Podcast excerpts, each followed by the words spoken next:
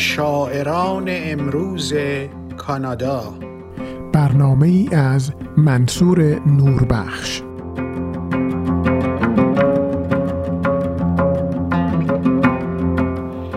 همراهی و همدلی عزیزانتان همواره گرما بخش لحظه هایتان در برنامه 28 با شاعران امروز کانادا منصور نوربخش برای معرفی لین تیت با شما هستم.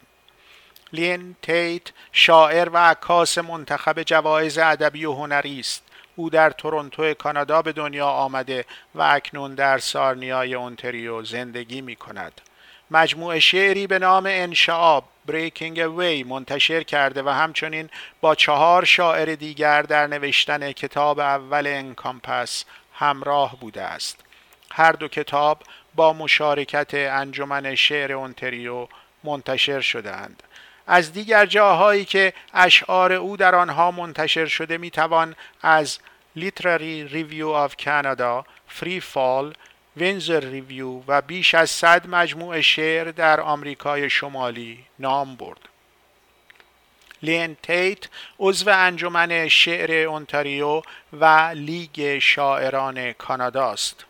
لین همکنون در حال کار بر روی دو مجموعه شعر دیگر است او از علاقمندان به شعر، کتاب، طبیعت، عکاسی و رفتارشناسی است و پرداختن به اهمیت رؤیا نیز از مباحث مورد علاقه اوست.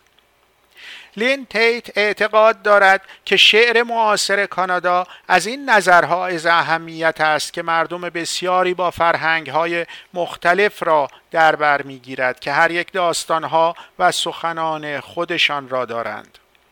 او می‌گوید شعر و ادبیات ما این امکان را برای ما فراهم می کند تا با یکدیگر ارتباط برقرار کنیم و صدای کسانی باشیم که اجازه سخن گفتن از آنان در جوامع خودشان سلب شده است. شعر کانادا بیانگر کشور پهناور ماست و به خوانندگانش می‌گوید که شما تنها نیستید. لین تیت شعری برای ما خوانده که آن را در پایان برنامه با صدای شاعر میشنوید و من ترجمه آن را برایتان می‌خوانم. زندگی همچون شاخساری شکوفا. باد تأکید میورزد محبوس دیوارها و حسارها نباش جاهای دیگری نیز برای رشد وجود دارد. با وجود شکستن شاخسار و حرس شدن ما برگ می دهیم شاخه می گسترانیم و شکوفه می کنیم. با ساز و کار جذب و دفع خورشید بر می آید و نیز باران و ماه. عطر برگ ها همهمه بال ها آیا می توانی حسش کنی؟ همه چیز زربان دارد میرقصد جذب می کند باروری میوه دانه. پیشرفت طبیعی عشق را آغاز می کند آغازی در دستهای هستی نامحسوس. جانور گوشتخوار به دانش حیات خود آگاه نیست. و نام هیچ فرایندی را نمی‌داند منعکس می کند باز می گرداند همچنان که پوست در خاکستر حل می شود کپی چیزی دیگر. با این حال ما ستارگانی را می بینیم که سالهاست مرده اند می درخشند در سراسر شبهای ما. در میان چرخش و کشش زمین. ما هیچگاه بی حرکت نیستیم و روزی تغییر می کنیم. به کوچکی و یا پهناوری بوته ای که گلهایش ستارگان به دنیا می آورند.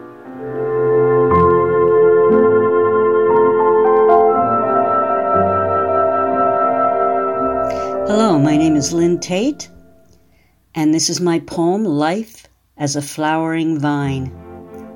The wind insists, be not deterred by wall or fence. There are other places to grow.